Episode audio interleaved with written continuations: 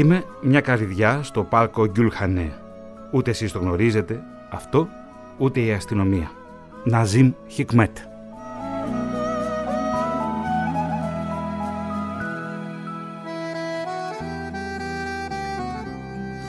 Κυρίες και κύριοι, φυλακροατέ της ελληνικής ραδιοφωνίας, του πρώτου προγράμματος και της Φωνής της Ελλάδας, σήμερα θα ξεδιπλώσουμε ένα ξεχωριστό ραδιοφωνικό ντοκιματέρ. Και λέω ξεχωριστό γιατί δεν αφορά τον ελληνικό χώρο, δεν αφορά την ιστορία, την ελληνική ιστορία, αλλά αφορά ένα σύγχρονο κοινωνικό θέμα που λαμβάνει χώρα στην Τουρκία. Μιλώ για τα λευκά κελιά τύπου F και τις φυλακίσεις των δημοσιογράφων. Με αφορμή την Παγκόσμια ημέρα τύπου, η οποία τιμάται από τον Οργανισμό Ηνωμένων Εθνών κάθε χρόνο στις 3 Μαΐου η αφύλακτη διάβαση από τη φόρο τιμής στους συναδέλφους δημοσιογράφους της Τουρκίας και ξεδιπλώνει όλο το χρονικό των φυλακίσεων, κυρίως από το 2010 και αργότερα. Πρόκειται για ένα αποκαλυπτικό ραδιοφωνικό ντοκιματέρ που θα σας παρακαλούσα θερμά να μείνετε συντονισμένοι στο πρώτο και να το παρακολουθήσετε. Στην τελική ρύθμιση του ήχου βρίσκεται ο Θάνος Τσιμέκας. Στην οργάνωση παραγωγής η Μαριλένα Κουσουλού. Στην τεκμηρίωση και στην έρευνα και στην παρουσίαση ο δημοσιογράφος της ΕΡΤ Θωμάς Σίδερης. Νομίζω Θάνο ότι ήρθε η ώρα να ξεδιπλώσουμε το ραδιοφωνικό ντοκιματέρ.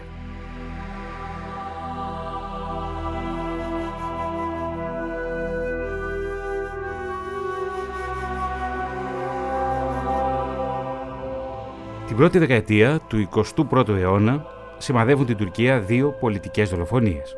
Πρόκειται για δύο υποθέσεις που φαινομενικά δεν έχουν κανένα κοινό στοιχείο. Η μία μάλιστα δεν καταχωρήθηκε ποτέ επισήμως ως δολοφονία. Το 2007 δολοφονείται ο Τούρκος δημοσιογράφος αρμενικής καταγωγής Χραντ Ντινκ και τρία χρόνια αργότερα, το 2010, πεθαίνει έπειτα από 14 χρόνια στη φυλακή η πολιτική κρατούμενη Γκιουλέρ Ζερέ. Από το 2013 και αργότερα αρχίζει ένα ανελαίητο κυνηγητό της κυβέρνησης εναντίον δημοσιογράφων, συγγραφέων, πανεπιστημιακών, εναντίον όσων επιμένουν να σκέφτονται και να εκφράζονται ελεύθερα.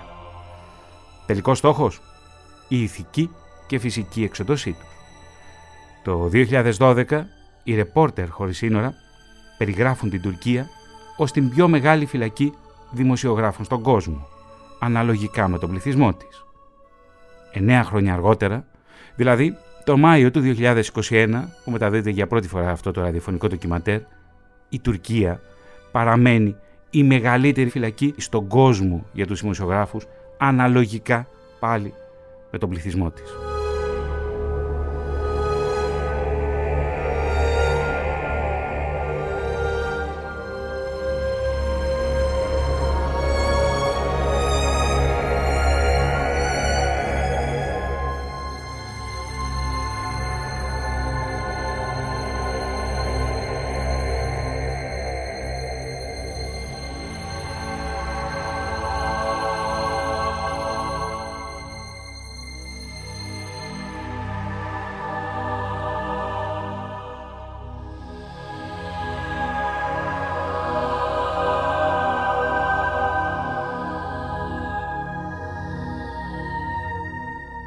Τα λευκά κελιά της Τουρκίας αναδύθηκαν στη χώρα στις αρχές του νέου αιώνα, στις αρχές της δεκαετίας, της πρώτης δεκαετίας του 21ου αιώνα. Και πάμε σε μια κομβική ημερομηνία, 19 Δεκεμβρίου του 2000. Οι δυνάμεις καταστολής του τουρκικού κράτους μπαίνουν μέσα στα κελιά των απεργών πείνας, οι οποίοι απέχουν από το φαγητό στα λευκά κελιά τύπου F, αξιώνοντας καλύτερες συνθήκες διαβίωσης, οι αστυνομικές λοιπόν δυνάμεις εξαπολύουν μια επιχείρηση που ειλικρινά πιστέψτε με είναι αδύνατο να περιγραφεί με λόγια.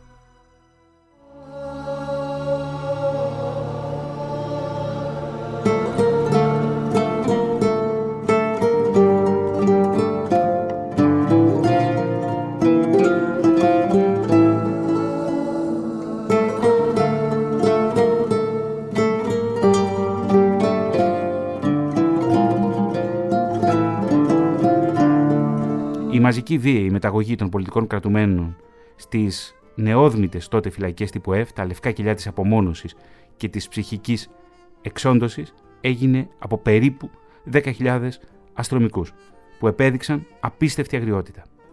Για να καταστήλουν την αντίσταση που συνάντησαν, χρησιμοποίησαν από κλοπ έως πραγματικά πυρά και θανατηφόρα χημικά, τα οποία προκάλεσαν σε πολλές περιπτώσεις φρικτές παραμορφώσεις στα θύματά τους.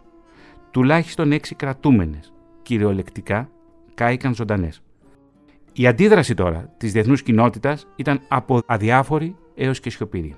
Το διάστημα 2000-2005 πέθαναν 120 καταδικασθέντες, ενώ άλλοι 600 υπέστησαν μόνιμες βλάβες στην υγεία τους.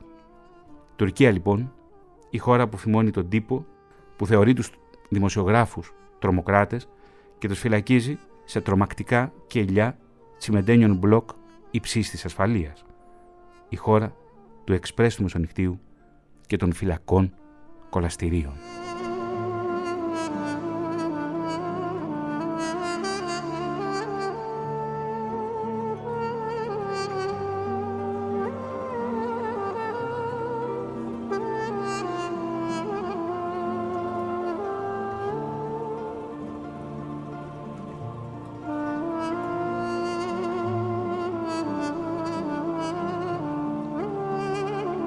Normalde bizim e, Cuma günü, Cuma gecesi baskın oldu. Cumartesi günü bizim tatil günümüzdü normalde gazete olarak.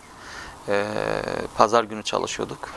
Ama e, daha önce bugün gazetesinde olduğu Σαγίρ, αυτός που ακούμε, ο οποίος εργαζόταν στην εφημερίδα Ζαμάν και αργότερα στην εφημερίδα Γέννη Χαγιάτ. Μας λέει λοιπόν ο Τζελίλ, η έφοδος έγινε Παρασκευή νύχτα. Εμείς το Σάββατο είχαμε ρεπό και δουλεύαμε την Κυριακή. Επειδή είχαμε το παράδειγμα τη εφημερίδα Μπουγκιούν του ομίλου ΙΠΕΚ, όποιο δεν θα πήγαινε στη δουλειά του την επόμενη μέρα τη αστυνομική εφόδου θα τον έδιωχναν. Το Σάββατο η κατάσταση μέσα στην εφημερίδα ήταν εκρηκτική. Παντού ήταν εκατοντάδε πάνωπλοι αστυνομικοί. Πριν κάποιο έμπαινε στο κτίριο με μια κάρτα. Τώρα έπρεπε να περάσει αλλεπάλληλου αστυνομικού ελέγχου. Η πιο τρομακτική εικόνα ήταν η αστυνομική τη αντιτρομοκρατική υπηρεσία. Τι σχέση μπορούσε να έχει η εφημερίδα με τους τρομοκράτες; Εμείς τι είμαστε, τρομοκράτες; Μπορούν να βρουν έστω και μία φράση στην εφημερίδα Ζαμάν που να εγκομιάζει τους τρομοκράτες. Μια τέτοια ατμόσφαιρα επικρατούσε την επόμενη μέρα. Μέχρι το μεσημέρι είχαν καταστρέψει όλα τα ηλεκτρονικά συστήματα της εφημερίδας. Οι διαχειριστές μαζί με τους ανθρώπους της υπηρεσίας πληροφοριών επενέβησαν στα πάντα. Φυσικά δεν άφηναν να στείλουμε στο τυπογραφείο το κυριακάτικο φύλλο. Είναι λογικό να επηρεαστούν αρνητικά όλοι οι εργαζόμενοι από την κατάσταση που επικρατούσε. Κάποιου από την ομάδα μου τους έστειλα στο σπίτι και κάποιους άλλους στο γιατρό να πάρουν αναρωτική άδεια. Ήταν πραγματικά μια πολύ δύσκολη κατάσταση. Αστυνομικοί βρίσκονταν έξω από το κτίριο, αλλά και μέσα σε όλους του ορόφους. Συνέχεια μας παρακολουθούσαν. Αισθανόμαστε πολύ περίεργα να μας παρακολουθεί η αντιτρομοκρατική υπηρεσία. Δουλεύαμε με τους αστυνομικούς πάνω από το κεφάλι μας üzüntü vericiydi ve biz işimizi yine yapmaya çalıştık. Çünkü Ως δημοσιογράφοι προσπαθήσαμε να κάνουμε τη δουλειά μα. Με ετοιμάσαμε την εφημερίδα, αλλά δεν μπορέσαμε να τη στείλουμε για εκτύπωση.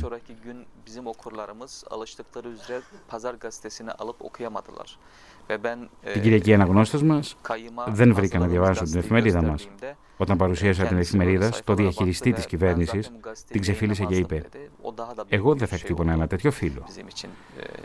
Από αυτή τη στάση του διαχειριστή νιώσαμε ακόμη πιο άσχημα. Θα ξημέρωνε μια ακόμη μαύρη μέρα για τη δημοσιογραφία στην Τουρκία. Τότε καταλάβαμε πραγματικά γιατί ήρθαν οι διαχειριστές. Όταν ήρθαν, μας είπαν ότι θα μας αφήσουν να κάνουμε ελεύθερα τη δουλειά μας. Όμως τη δεύτερη μέρα μας ενημέρωσαν ότι πρέπει να αλλάξουν όλοι οι αρθρογράφοι. Ήταν πραγματικά σοκαριστικό. Σκεφτείτε ότι ήμασταν ήδη σοκαρισμένοι από την αστυνομική έφοδο. Αρθογράφοι που έγραφαν στην εφημερίδα από το 2007 έπρεπε να σταματήσουν να γράφουν. Επειδή ο διευθυντής βρισκόταν τότε εκτός Τουρκίας, τον αναπλήρωνα εγώ. Τους είπα, στους διαχειριστές δηλαδή, ότι αν δεν συμπεριληφθούν τα κείμενα των αρθογράφων μας, τότε δεν πρέπει να υπάρχουν τα ονόματά μας στην ταυτότητα της εφημερίδας. Εμείς δεν μπορούμε να αναλάβουμε ούτε νομικά ούτε ηθικά την ευθύνη που προσπαθείτε να μας φορτώσετε. Συμφώνησαν τότε να βγάλουν τα ονόματά μας και να βάλουν τους δικούς τους. Ήταν πραγματικά παράδοξο. Τυπώθηκε το επόμενο φύλλο με συντάκτες τα ονόματα των κυβερνητικών διαχειριστών. Οι άνθρωποι αυτοί δεν είχαν καμία σχέση με τη δημοσιογραφία.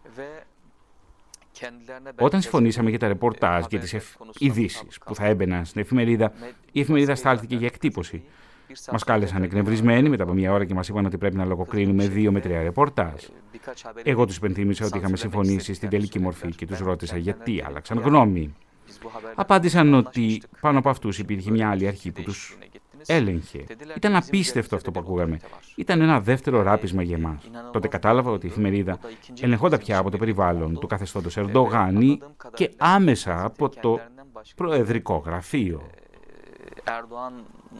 Erdoğan'ın çevresi tarafından yani Cumhurbaşkanlığı ofisinden birileri tarafından kontrol ediliyordu ve bazı haberlerin çıkmasını istiyorlardı. Ee, bu bizim için daha büyük bir yıkım oldu. Bu, bu şu demekti.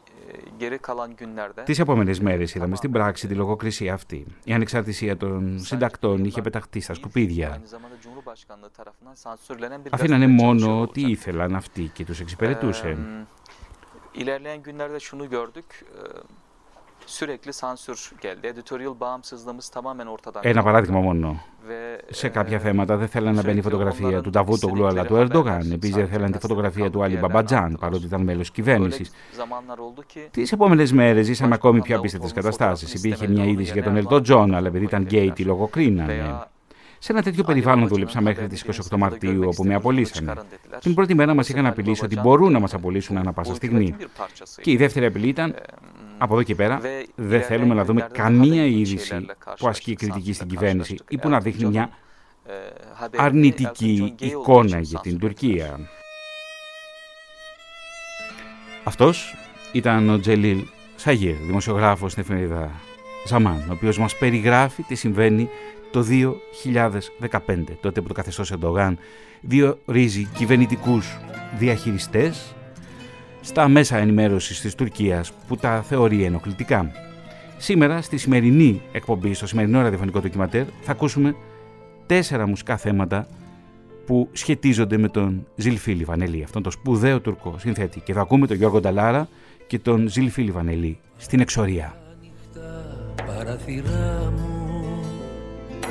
Γλιστρούν φωνές μελωδικές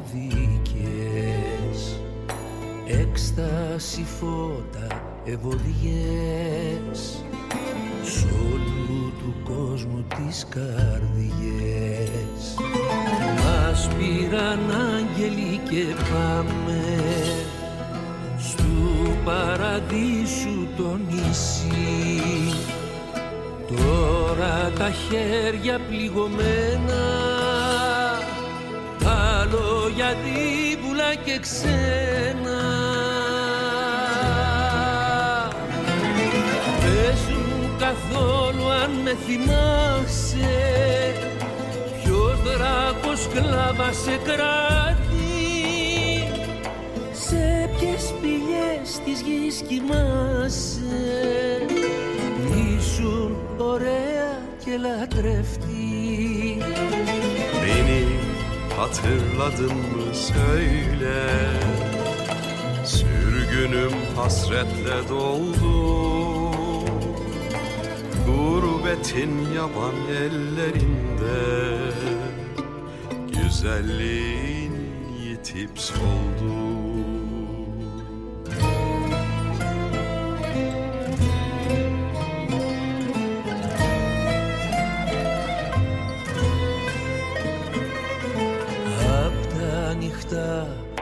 παράθυρά μου. Αγγέλων φτάνει δοξαριά. Ψυχές που λιώνουν τα γιοκέρια αλπίζουν άσπρα περιστέρια. Μας πήραν άγγελοι και πάμε Στου παραδείσου το νησί. Τώρα τα χέρια πληγωμένα. Τα λόγια δίπουλα και ξένα.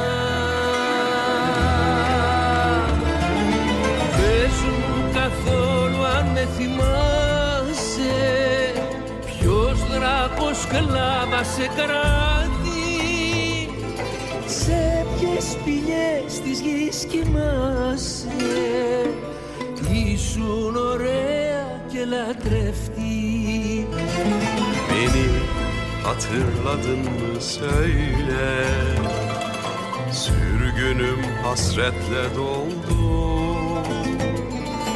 Gurbetin yaban ellerinde Güzelliğin yitip soldu Σε ποιες σπηλιές της γης κοιμάσαι. Ήσουν ωραία και λατρευτή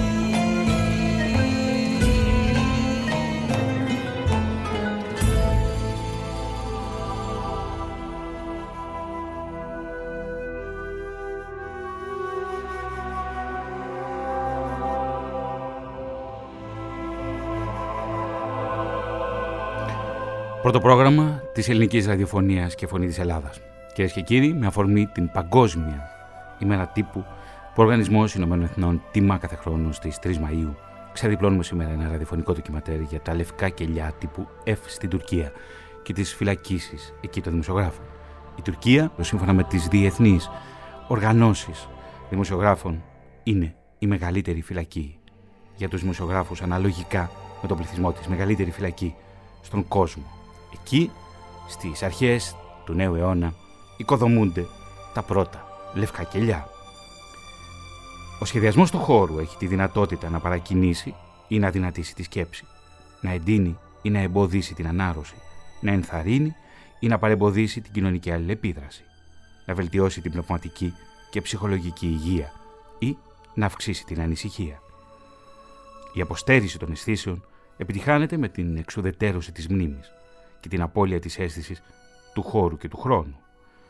Στα λευκά κελιά επιτελείται ο σιωπηλός θάνατος της ανθρώπινης ψυχικής υγείας.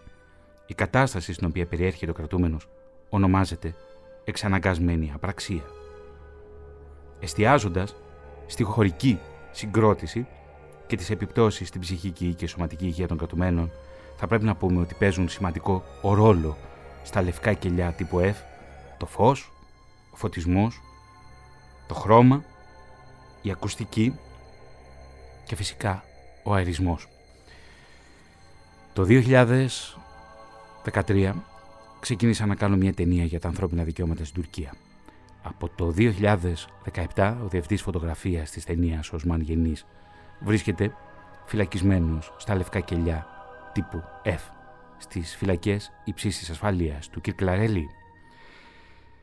Στο σημείο αυτό θα ακούσουμε τη μαρτυρία της δημοσιογράφου Πινάρ Τουρέντς. Η Πινάρ Τουρέντς είναι μια ισχυρή προσωπικότητα στην Τουρκία. Είναι πρόεδρος του Συμβουλίου Τύπου εδώ και πολλά πολλά χρόνια. Λοιπόν, θα ακούσουμε το πρώτο απόσπασμα της συνέντευξης που παραχώρησε η Πινάρ Τουρέντς. önemli. E, basın konseyinin gücünü gösteriyor bu karşımızdaki basın konseyini eritme çabaları. Bizim ve direnç gösterme çabamız basın konseyinin bayağı önemli bir yerde. Οι επιθέσεις που γίνονται στο saygınlığını Συμβουλίο Τύπου και οι δικές μας προσπάθειες Yani, e, αντίστασης αποδεικνύουν την bizim αξιοπιστία varlığı. του. Στην Τουρκία υπάρχει μια παροιμία ότι όποιο δέντρο δίνει καρπούς, του πετάνε πέτρες. Το Συμβούλιο Τύπου δίνει καρπούς και τροφή και γι' αυτό το λόγο η κυβέρνηση ίδρυσε ένα άλλο συμβούλιο απέναντί μας, αλλά δεν μπόρεσε να επιβιώσει γιατί οι εφημερίδες δεν το αγκάλιασαν.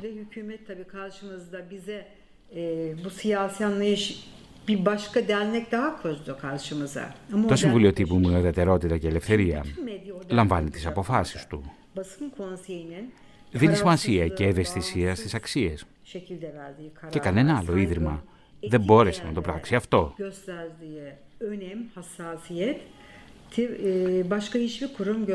Γι' αυτό, άλλωστε, δίνει το παρόν. Είναι παρόν σε όλες τις καταστάσεις εδώ και 30 χρόνια. Η Πινάρ του Ρέντς ήταν και αυτή η θύμα της λογοκρισίας και απολύθηκε από την εφημερίδα που εργαζόταν. Στο σημείο αυτό μας μιλά για το πώς είχε διαμορφωθεί η κατάσταση τα αμέσως προηγούμενα χρόνια. Οι δημοσιογράφοι είναι αφημένοι στη μοίρα τους. Από τους 7.000 δημοσιογράφους που έχουν χάσει τη δουλειά τους. Το ζήτημα είναι αν οι 700 που βρίσκονται ήδη σε πολύ άσχημη κατάσταση μπορούν να πάρουν κάποιο βοήθημα.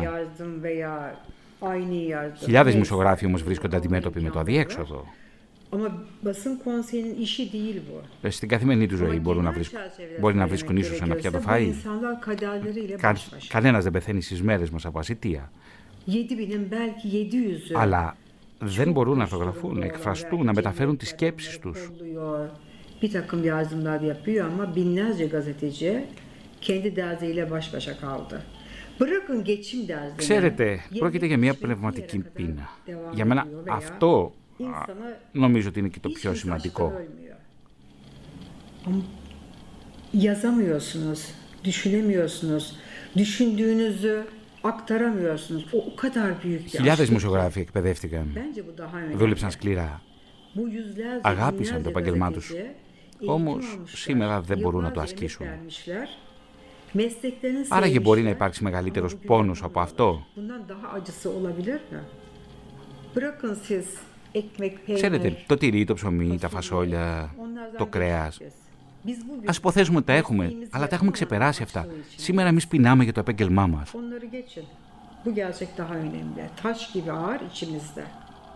Αυτή είναι η αλήθεια, λέει η Πινάρ του Ρέντς.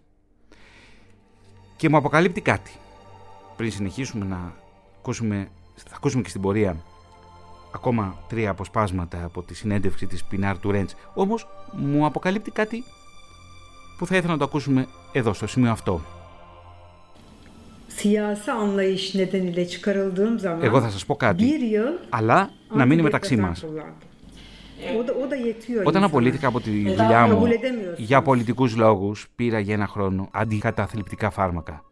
Και αυτό και αυτό νομίζω ότι φτάνει, δεν μπορείς να το αποδεχθείς. Μας λέει η Πινάρ του Ρέντς.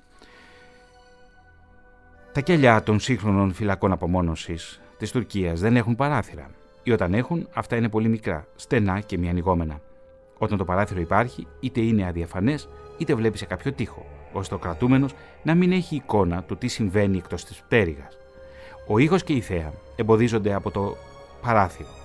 Ο χρήστης πάβει να έχει τον έλεγχο του φωτισμού με αποτέλεσμα να αναπτύσσει συναισθήματα κατωτερότητας, μηδενικής αυτοεκτίμησης, απραξίας και να κυριεύεται από το άγχος.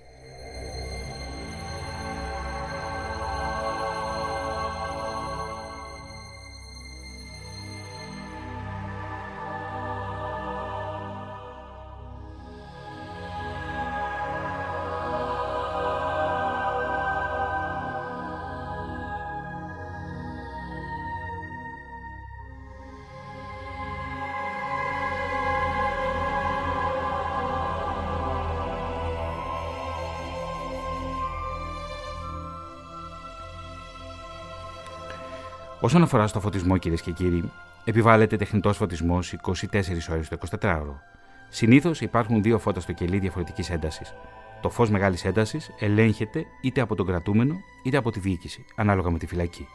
Όταν κλείνει το πρώτο φως, ανάβει αυτόματα το βοηθητικό φως μικρότερης έντασης, το οποίο επιτρέπει την επιτήρηση ακόμη και τις ώρες που ο κρατούμενος θέλει να κοιμηθεί. Σε πολλές φυλακές το φως αυτό είναι τέτοιας έντασης που ο κρατούμενο για να κοιμηθεί αναγκάζεται να σπάσει το κεφάλι του, να σκεπάσει το κεφάλι του, κάτι που όμως απαγορεύεται. Έτσι οι φύλακες μπορούν όποτε θέλουν να τον ξυπνάνε με την πρόφαση αυτή, στερώντας από τους κρατούμενους ακόμα και τη δυνατότητα του φυσιολογικού ύπνου.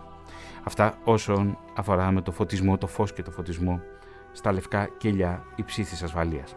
Και τώρα θα ακούσουμε ένα απόσπασμα από τη συνέντευξη που μου παραχώρησε η Ναζλί Ιλιτζάκ. Η Ναζλί Ιλιτζάκ είναι μία από τις μεγαλύτερες, τις σπουδαιότερες μπορώ να πω, δημοσιογράφους της Τουρκίας.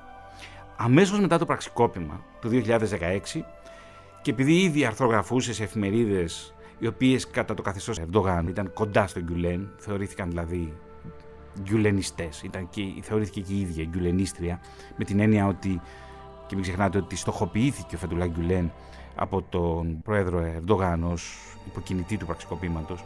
Η Νασλή Λιτζάκ λοιπόν ήταν από τις πρώτες που φυλακίστηκαν. Οδηγήθηκε σε λευκά κελιά υψή ασφαλείας. Το πρώτο δικαστήριο της επέβαλε ποινή κάθερξης ισόβια. Το δεύτερο δικαστήριο, το αναθεωρητικό δικαστήριο, επίσης της επέβαλε ισόβια κάθερξη. Η ίδια το 2018 μετά από μια επιστολή που δημοσιοποίησε ο γιος της, ο οποίος απαιτούσε από τη μητέρα του μια δήλωση μετανοίας, η ίδια μετά από κάποιους μήνες έστειλε μια επιστολή και ζητούσε από τον πρόεδρο Ερντογάν συγγνώμη. Έτσι, μετά από περίπου ένα χρόνο, η Νασλή Λιτζάκ αποφυλακίστηκε. Δηλαδή, για να το πω και πιο απλά, ζήτησε συγγνώμη δημόσια από τον διώκτη της. Η Ναζλί Ιλιτζάκ μας εξηγεί πριν γίνει το πραξικόπημα και πριν η ίδια οδηγηθεί στη φυλακή την κατάσταση που υπήρχε στην Τουρκία όσον αφορά στην ελευθεροτυπία. Ακούμε την Ναζλί Ιλιτζάκ. İpek Medya Grubu muhalefet yapıyordu iktidara karşı. Ο όμιλος ΙΠΕΚ, για τον οποίο μας μιλάει η Ναζλί Ιλιτζάκ, ήταν ένας από τους μεγαλύτερους ε, ομίλους μέσων ενημέρωσης στην Τουρκία. Έκανε λοιπόν, μας λέει, αντιπολίτευση στην κυβέρνηση και γι' αυτό θέλησαν να το φημώσουν. Με τον καιρό, οι απειλέ που δέχονταν τα μέσα ενημέρωσης άρχιζαν να μην σχολιάζουν διάφορα θέματα. Ιδιαίτερα μετά το διάστημα 17 ή 27 Δεκεμβρίου, όπου αποκαλύφθηκαν οικονομικά σκάνδαλα. Ο Ρέτζεπ Ταϊμπ Ερντόγαν χαρακτήρισε την υπόθεση πραξικόπημα. Βέβαια, εμείς το θεωρήσαμε φτηνή δικαιολογία. Όταν κάναμε τη σχετική έρευνα, δεν μπόρεσε να θυμώσει τις εφημερίδες και έτσι άρχισε να συκοφαντεί τον όμιλο. Μετά την κατασυκοφάντηση, τοποθέτησαν σε όλες τις εταιρείες του ομίλου διαχειριστές. Αυτό είναι μια προσφυλής τακτική που κάνει ε, η κυβέρνηση, το, το καθεστώς Ερντογάν. Επίσης και στην εταιρεία μέσων ενημέρωσης του ομίλου τοποθέτησαν διαχειριστές. Στη συνέχεια, οι διαχειριστές μας απολύσανε. Μερικοί απολυμμένοι δημοσιογράφοι από τον Όμιλο ήρθαμε σε ένα μικρό κανάλι που ονομάζεται Τζάνερ, Τζιτζάν. Παράλληλα, αρχίσαμε να εκδίδουμε μια εφημερίδα που ονομάζεται Ελεύθερη Σκέψη. Ayrıca bir de Özgür Düşünce diye bir gazete çıkardık. Onlar e, polisle e, içeri girdiler. Οι αστυνομικέ δυνάμει μπήκαν με τη βία στο κτίριο. Ο Γενικός Διευθυντής Τάρικ Τόρος μπήκε στο κοντρόλ και έμεινε εκεί. Tecrübesiz oldukları için yayını da kesmeyi başaramadılar. Oysa Οι διαχειριστές που ήρθαν δεν ήταν καθόλου έμπειροι και έτσι δεν μπόρεσαν να διακόψουν τη ροή προγράμματος παρότι θα μπορούσαν να το κάνουν. politikacı ziyarete geldi. Tabii biz gazeteciler oradaydık. Αντισταθήκαμε Yayınımıza devam ettik. Görüşlerimizi με κάθε τρόπο. Ήρθαν πολλοί πολιτικοί για συμπαράσταση. Seçimlerden önceydi. Όλοι οι δημοσιογράφοι ήμασταν εκεί και συνεχίσαμε να λέμε ελεύθερα τη γνώμη μας. Nasıl oldu? Seçimlerden Η επιχείρηση έγινε πριν τις εκλογές του Οκτωβρίου 2015 και αυτό εν τέλει μας προκάλεσε πολύ μεγάλη έκπληξη. Fakat e, televizyondan bu şekilde atıldık. Bizi m, gazeteye de sokmadılar. Mesela Παράλληλα με ben την εκδίωξή μας από το κανάλι, μας απέκλεισαν την πρόσβαση gönderdim. στις εφημερίδες του ομίλου. Εγώ αρθογραφούσα καθημερινά στην εφημερίδα El koyar koymaz Bugün. tamamen değiştirdiler. Bugün σημαίνει Muhalefet σήμερα.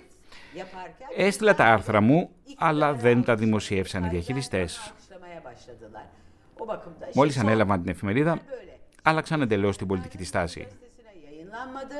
E, Ενώ η televizyona εφημερίδα ήταν αντιπολιτευόμενη στην κυβέρνηση, sonuna kadar direndi. την επόμενη μέρα άρχισε να υμνεί Uzun da sesi kesilmiş oldu. το καθεστώς Ερντόγαν.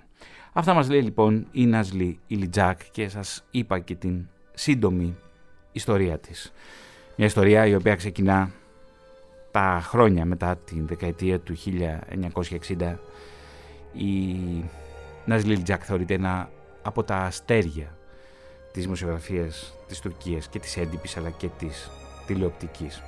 Αλλά υποχρεώθηκε, σήμερα πια είναι 78 χρόνων και για να μπορέσει να ζήσει τα υπόλοιπα χρόνια της ζωής της υποχρεώθηκε να ζητήσει ένα, με δημόσια επιστολή της μια πολύ μεγάλη συγγνώμη από τον πρόεδρο Ρέτζεπ Ταϊπ Ερντογάν. Ένας σχοροχάρτη δηλαδή, μια άφεση αμαρτιών.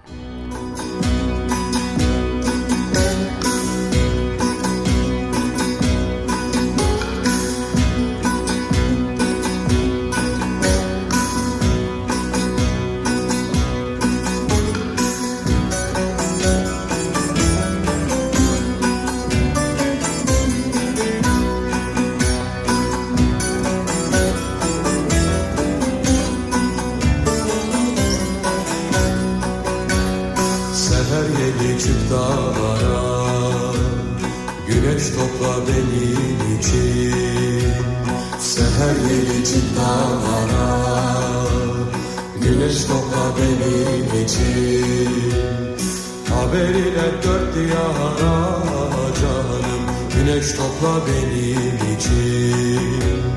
Haberiler dört diyara canım. Güneş topla benim için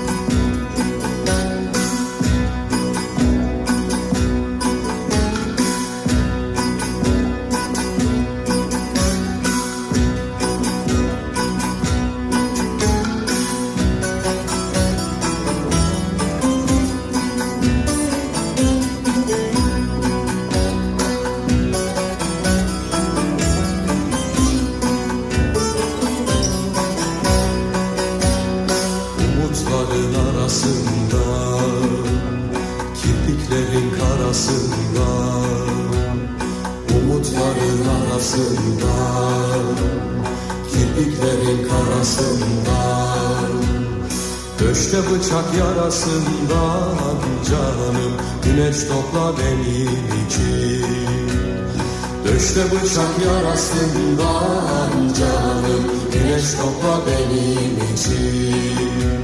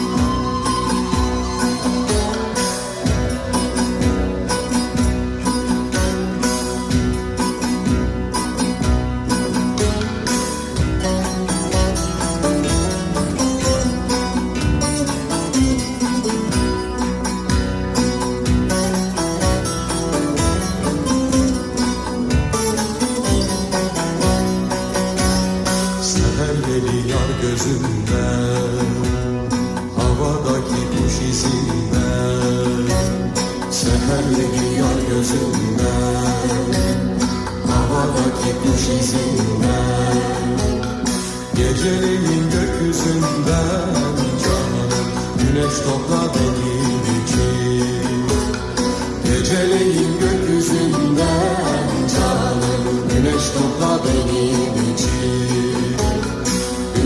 topla benim için. Güneş topla benim için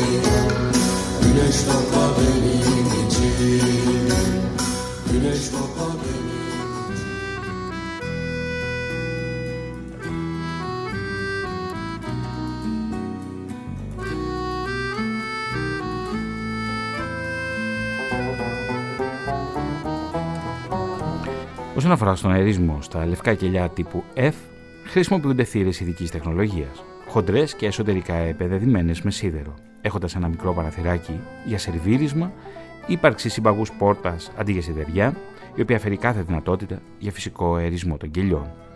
Έτσι, ο τεχνητός κλιματισμός είναι απαραίτητος στις πτέρυγες των κελιών, και όπου δεν υπάρχει, οι συνθήκες είναι πραγματικά αφόρητες. Όπου υπάρχει κλιματιστικό, το ελέγχει η διεύθυνση, αποκτώντας έτσι ένα άλλο όργανο τιμωρίας των φυλακισμένων. Μέσα σε ένα τέτοιο περιβάλλον επηρεάζεται κάθε αίσθηση. Επίσης, εμφανίζονται προβλήματα στις αρθρώσεις από την υποχρεωτική ακινησία και την αδυναμία άσκησης. Τα επισκεπτήρια, αν επιτρέπονται, είναι πάντα μικρής διάρκειας και λαμβάνουν χώρα σε μικρές ατομικές αίθουσες με αλεξίσφαιρο τζάμι ή ατσάλινο πλέγμα. Τέλος, την απομονωτική κόλαση των κατουμένων ολοκληρώνουν κάμερες παρακολούθησης σε όλα τα σημεία διαβίωσής τους με στόχο την αίσθηση της διαρκούς έκθεσης στις αρχές. Οι φυλακές τύπου F αποτελούν μετεξέλιξη των λευκών κελιών της Γερμανίας, όπου εξοντώθηκαν οι λεγόμενοι αγωνιστές της ΡΑΦ, Ο συνδυασμός των μαθημάτων των λευκών κελιών και των επιστημονικών πελετών οδήγησε στο αποτρόπαιο αυτό τελευταίας τεχνολογίας κατασκεύασμα. Πρόκειται για κελιά φέρετρα που είναι ταυτό, ταυτόσιμα με την απομόνωση που εκμηδενίζει κάθε έννοια εμπιστοσύνης και φυσικά κάθε έννοια αλληλεγγύης.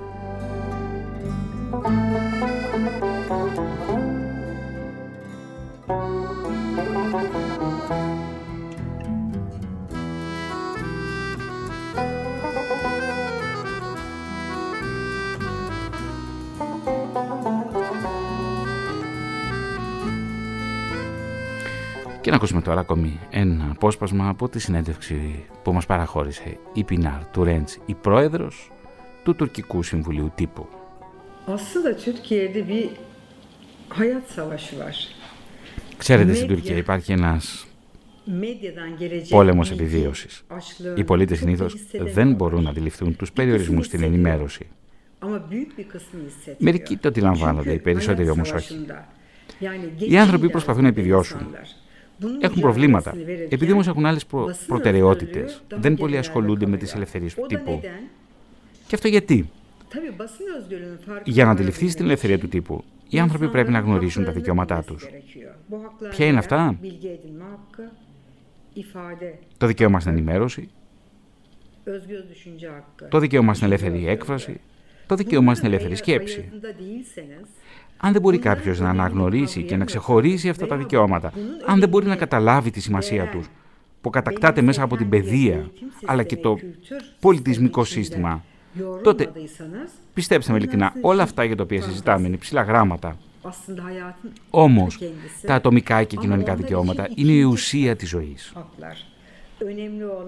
Για τους ανθρώπους του Μόχθου όμως μπορεί, μπορεί όλα αυτά να είναι δευτερεύοντα συστήματα. Για τους περισσότερους αυτό που έχει σημασία είναι το σήμερα. Κάποιος πολίτης να έχει το φαγητό του, το σπίτι του, την εκπαίδευση του παιδιού του, την προστασία της ζωής του από την τρομοκρατία. Αυτά είναι που απασχολούν τους Τούρκους πολίτες. Μια εβδομάδα μετά το αποτυχημένο πραξικόπημα της 15ης Ιουλίου του 2016, η Διεθνής Αμνηστία, κυρίες και κύριοι, καταγγέλει την Τουρκία για βασανιστήρια και βιασμούς κρατουμένων και την καλεί να σεβαστεί τα ατομικά και κοινωνικά δικαιώματα των πολιτών της.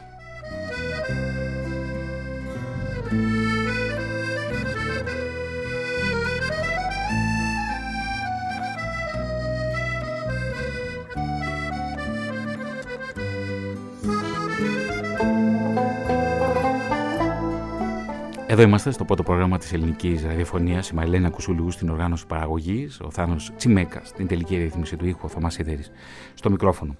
Θα ήθελα όμως, φίλοι ακροάτε, να καταλάβετε τι συμβαίνει εκείνη την κρίσιμη χρονιά του 2015. Καταρχάς, στα τέλη Δεκεμβρίου του 2015 αποκαλύπτεται ένα πολύ μεγάλο σκάνδαλο διαφθοράς που αγγίζει πολλά μέλη από την τότε κυβέρνηση της Τουρκίας. Αποκαλύπτεται αυτό από τις εφημερίδες, όμως ξεκινούν οι πρώτες διώξεις των δημοσιογράφων, οι οποίες θα κορυφωθούν μετά τον Ιούλιο του 2016, όταν γίνεται αυτό που λέμε αποτυχημένο πραξικόπημα. Θα ήθελα όμως να σταθούμε σε ένα δημοσίευμα του Reuters. Κατά τη διάρκεια του 2015 πρέπει να σας πω ότι πληθαίνουν οι αποκαλύψεις για σύνδεση του καθεστώτος Ερντογάν με το Ισλαμικό κράτος. Σύμφωνα με το δημοσίευμα του Reuters, οι μυστικές υπηρεσίες πληροφοριών της Τουρκίας βοήθησαν να διανεμηθούν όπλα σε τμήματα της Συρίας που βρίσκονταν υπό τον έλεγχο τζιχαντιστών στα τέλη του 2013 και στις αρχές του 2014. Το Reuters στηρίζεται στην έρευνα Τούρκου εισαγγελέα και στις καταθέσεις που έδωσαν στο δικαστήριο αξιωματική της χωροφυλάκης. Πρόσωπο κλειδί της υπόθεσης είναι ο Σαουδάραβας Γιάσιν Αλκάντη, φερόμενος και ως ο ιδρυτής του Ισλαμικού κράτους, αλλά και ως προσωπικός φίλος του Ερντογάν. Σύμφωνα με την εφημερίδα Τζουμχουριέτ, η Τζουμχουριέτ θα πρέπει να σας πω ότι είναι μια ευληματική εφημερίδα της Τουρκίας. Είναι το όργανο των κεμαλιστών. Είναι από τις μεγαλύτερες εφημερίδες της Τουρκίας.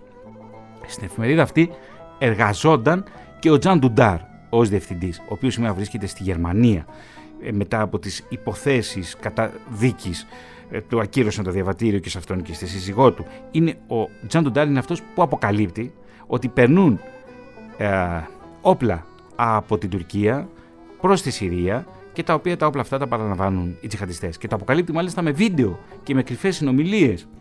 Ο Ερντογάν λοιπόν παρουσιάζει τότε εκείνη την εποχή τον Αλ Κάντι άλλοτε ως φιλάνθρωπο που δεν συνδεόταν σε καμία περίπτωση με την τρομοκρατία και άλλοτε ως Σαουδάραβα επιχειρηματία που επισκεπτόταν την Τουρκία για επενδύσεις. Η εφημερίδα Τζουμχουριέτ αποκαλύπτει λεπτομέρειες για τις ημερομηνίες των συναντήσεων των δύο ανδρών, συναντήσεις στις οποίες παρίστατο και ο αρχηγός των μυστικών υπηρεσιών της Τουρκίας, της πανίσχυρης ΜΙΤ, ο Χακάν Φιντάν, αλλά και ο Αιγύπτιος επιχειρηματίας Ουσάμα Κουτμπ, ο γιος του Μουχάματ Κούμπ, αδελφού του ηγέτη των αδελφών μουσουλμάνων Σαγιέτ. Οι ηχογραφημένες συνομιλίες που φέρνει στο φως ο Τζαντουντάρ αποκαλύπτουν ότι ο Κούντμ μετέφερε μηνύματα των ανταρτών από το μέτωπο της Συρίας προσωπικά στον ίδιο τον πρόεδρο της Τουρκίας Ρετζέπ Ταϊπ Ερντογάν. Θα ακούσουμε σε λίγο τον Τζαντουντάρ, όμως στο σημείο αυτό θα ακούσουμε δύο αποσπάσματα από τη συνέντευξη που μου παραχώρησε ο Γενικός Γραμματέας του Τουρκικού Συμβουλίου Τύπου, ο Ζεϊνέλ Λούλε. Μας λέει λοιπόν ο Ζεϊνέλ Λούλε, έζησα στην Ευρώπη περισσότερα από 30 χρόνια. Ήμουν ανταποκριτής στις Βρυξέλλες και στο Στρασβούργο για σημαντικές εφημερίδες, κυρίως για την Χουριέτ. Η δημοσιογραφική αντίληψη είναι διαφορετική στην Ευρώπη και ομολογώ διαφορετική στην Τουρκία. Είχα την ευκαιρία να ζήσω και από τις δύο πλευρές του τείχου. Επίσης η Τουρκία βλέπει την Ευρώπη με συναισθηματικό βλέμμα. Συνυπάρχουν δύο συναισθήματα.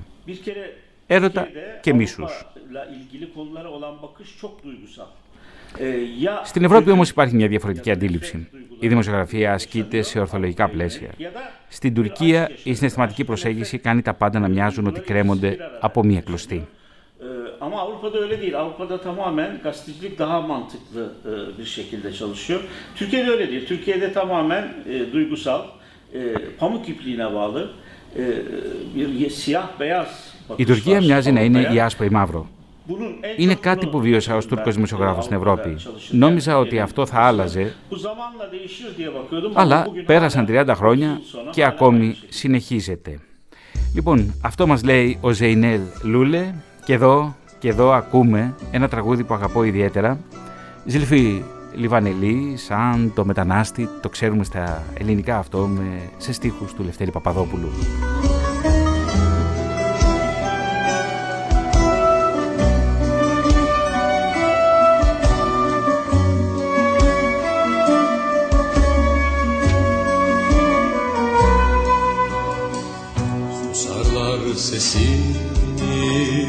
Boğmak isterler. Yarımdır kırıktır sırça yüreğim. Çığlık çığlığa yar geceler Kardeşin duymaz el oğlu duyar. Çığlık çığlığa yar geceler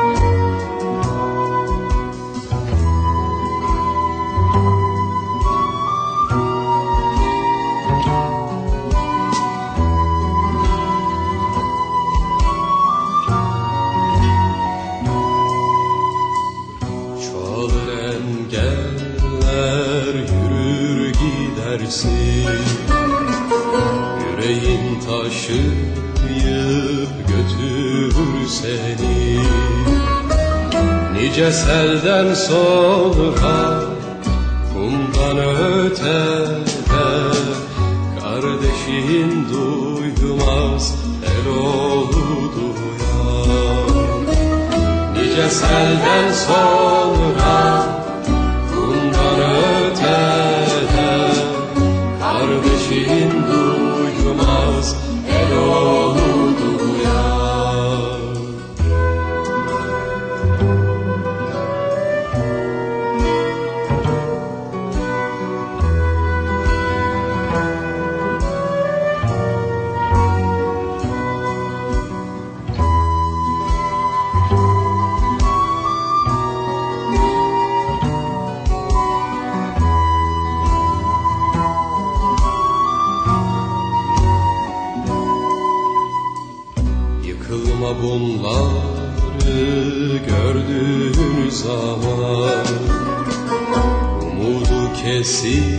de incinme sakın.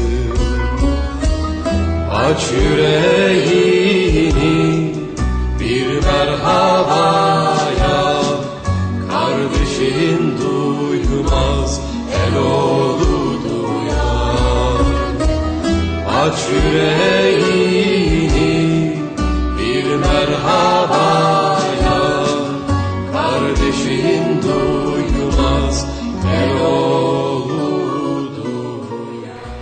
Και νομίζω ότι ήρθε η ώρα να ακούσουμε το Ζέινελ Λούλες στο δεύτερο μέρος. Şimdi bir baskı, bir, e, üzerimizde Πάνω από τα κεφάλια μας mutlaka ασκείται μεγάλη önemli πίεση bir από την baskı κυβέρνηση, hissediyoruz. αλλά και από τα πολιτικά κόμματα. Hükümetlerin baskısını hissediyoruz. E, siyasi partilerin baskılarını hissediyoruz. Δημοσιεύεται κάποιο ρεπορτάζ και οι kendilerine δημοσιογράφοι που το yönelik, έκαναν χάνουν τη δουλειά Kabul τους. etmedikleri haberler çıktığı zaman gazeteciler işlerinden oluyorlar. Δημοσιογράφοι δολοφονούνται. işsiz kalıyorlar. E, daha da Δεν εννοώ önemlisi, βέβαια ότι τους σκοτώνει η κυβέρνηση, αλλά με τη στάση της, οπλίζει τα χέρια κάποιον.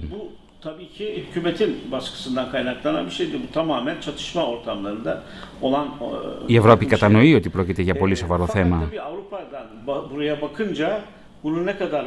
Μεταξύ των δημοσιογράφων πρέπει να υπάρχει αλληλεγγύη. Αλλά εδώ στην Τουρκία είναι κάτι που δεν μπορέσαμε να το πετύχουμε μέχρι σήμερα.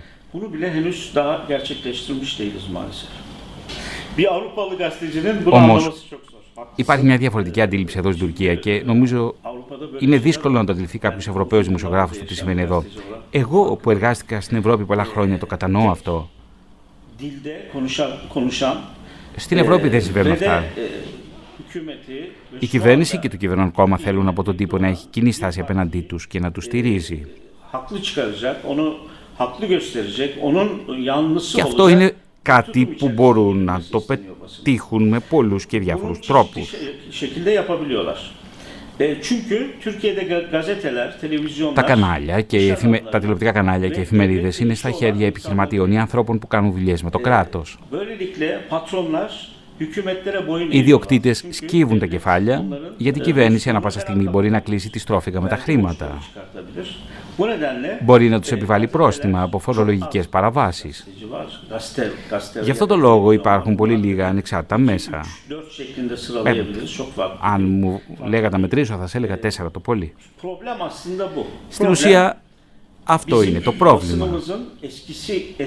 Το πρόβλημα δεν είναι οι δημοσιογράφοι, αλλά οι ιδιοκτήτες των μέσων ενημέρωσης οι οποίοι ασκούν διαρκείς πιέσεις στους δημοσιογράφους.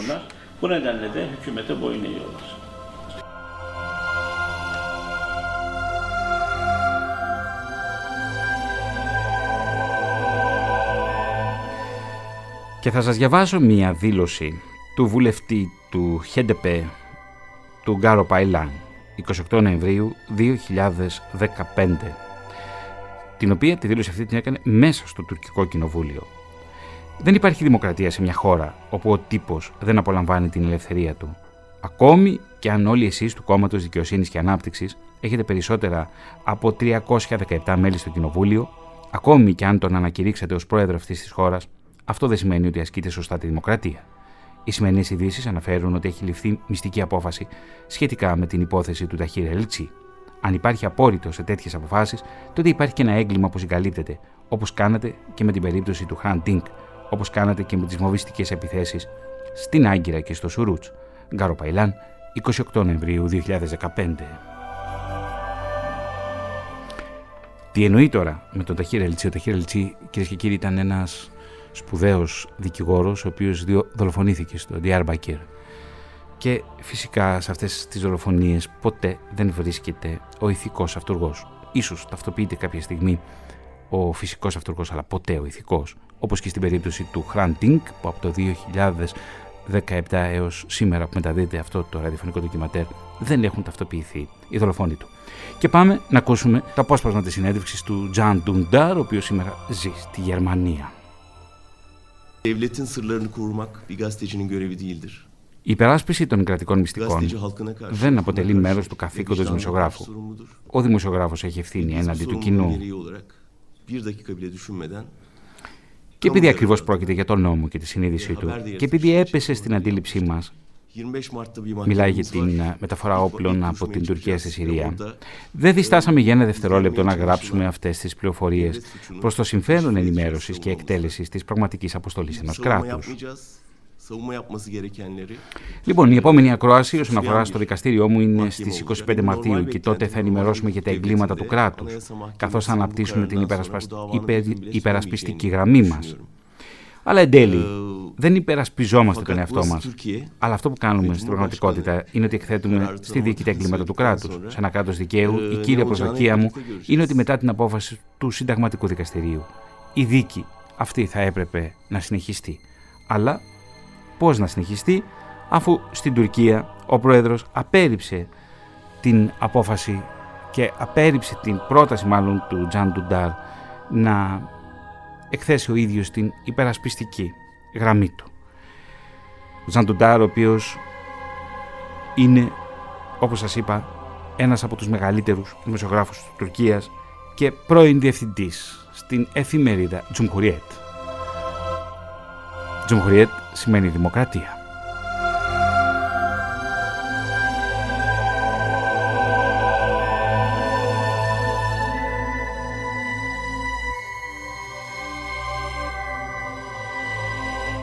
Και τώρα θα ακούσουμε τη συνέντευξη που μου παραχώρησε ο Φουάτ Καραϊζεμπέκ. Ο Φουάτ εργαζόταν στον τηλεοπτικό σταθμό Σαμανιολού. Σαμανιολού στα τουρκικά σημαίνει γαλαξίας.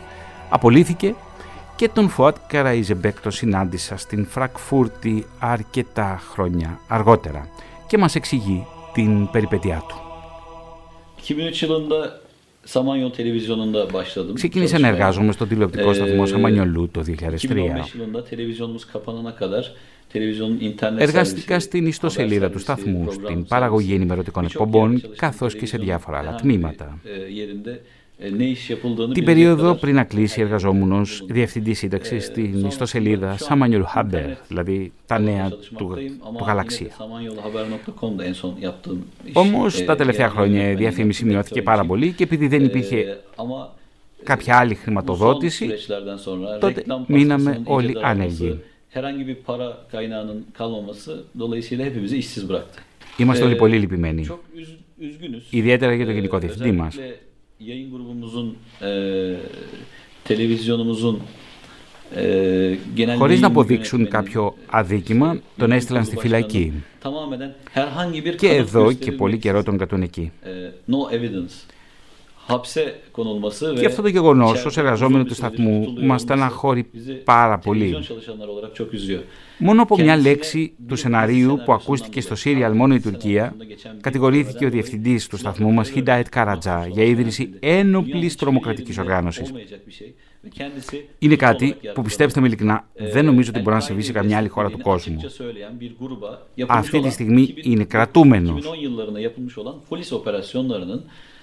bizim televizyonumuzda yayınlanan bir dizide geçen bir kelimeden talimat olarak algılanarak yapıldığı Υπήρχε ένα θρησκευτικό γκρουπ στην Τουρκία που υποστήριζε ανοιχτά την Αλκάιντα. Την περίοδο 2009-2010 έγινε αστυνομική έρευνα σε αυτό το γκρουπ. Από τις αστυνομικές εκθέσεις που δημοσιοποιήθηκαν, χρησιμοποιήθηκε μία λέξη στο συγκεκριμένο σύριαλ. Από αυτό λοιπόν ο Χιντάιτ Καρατζά κατηγορήθηκε ότι δίνει εντολές μέσω της τηλεοπτικής σειράς. Αυτή η δικαστική έρευνα όμως είναι εντελώς ανυπόστατη. Γι' αυτό το λόγο ο Γενικός Διευθυντής του ομίλου μας είναι κρατούμενος. Αυτό από μόνο του είναι ενδεικτικό για να κατανοήσουμε πού βρίσκεται η Τουρκία αυτή τη στιγμή. Για να το καταλάβουμε, συλλαμβάνονται άνθρωποι για αυτά που γράφουν με τις κατηγορίες ίδρυσης τρομοκρατικής οργάνωσης ή σχεδιασμού πραξικοπήματος. Με αυτές τις κατηγορίες έρχονται αντιμέτωποι bir kariyer elde ettiğimiz işimiz elimizden zorla alındı. Το τέλος της ελευθερίας του τύπου στην Τουρκία έτυχε να πέσει σε εμάς. Εμείς το ζούμε. Οι οικογένειέ μας λυπούνται. Μας πήραν τη δουλειά μας από τα χέρια, αν και οι περισσότεροι είχαμε κάνει καριέρα, είχαμε σπουδάσει και είχαμε και μεταπτυχιακό δίπλωμα. Λυπούμαστε πάρα πολύ για τους φίλους μας. Ανάμεσά τους υπήρχαν πολύ έμπειροι δημοσιογράφοι. Αυτή τη στιγμή κάνουν δουλειές που δεν έχουν καμία σχέση με την τηλεόραση. Για παράδειγμα, άλλοι δουλεύουν σε εστιατόριο, μερικοί είναι πολιτές. Ξέρετε, είναι πολύ δύσκολο αυτή την περίοδο να βρεις δουλειά. Πάνω από 800 συναδελφοί μας έμειναν χωρίς δουλειά. Όλοι έχουν μια διαφορετική προσωπική ιστορία, αλλά και διαφορετικές σκέψεις που θέλουν να τις εξωτερικεύσουν.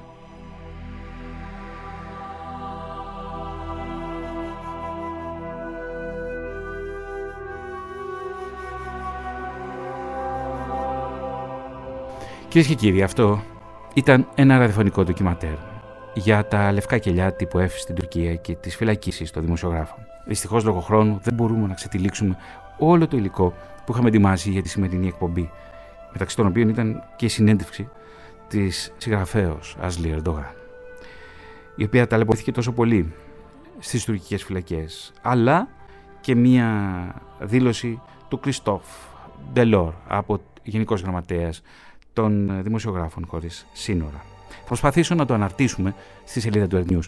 Κυρίες και κύριοι, στις 15 Μαου θα διεξαχθεί μια διεθνής ημερίδα όσον αφορά την ελευθερία του τύπου στην Τουρκία.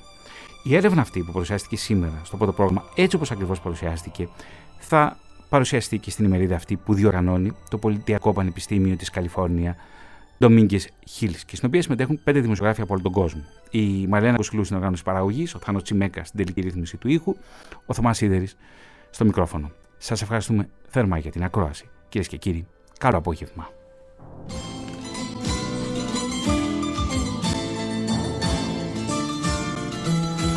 Αυτό που ακούμε τώρα από το Ζηλφί Λιβανελή είναι Μίκης Θοδωράκης και το τραγούδι έχει τίτλο Μπιζίν, δηλαδή η δική μας.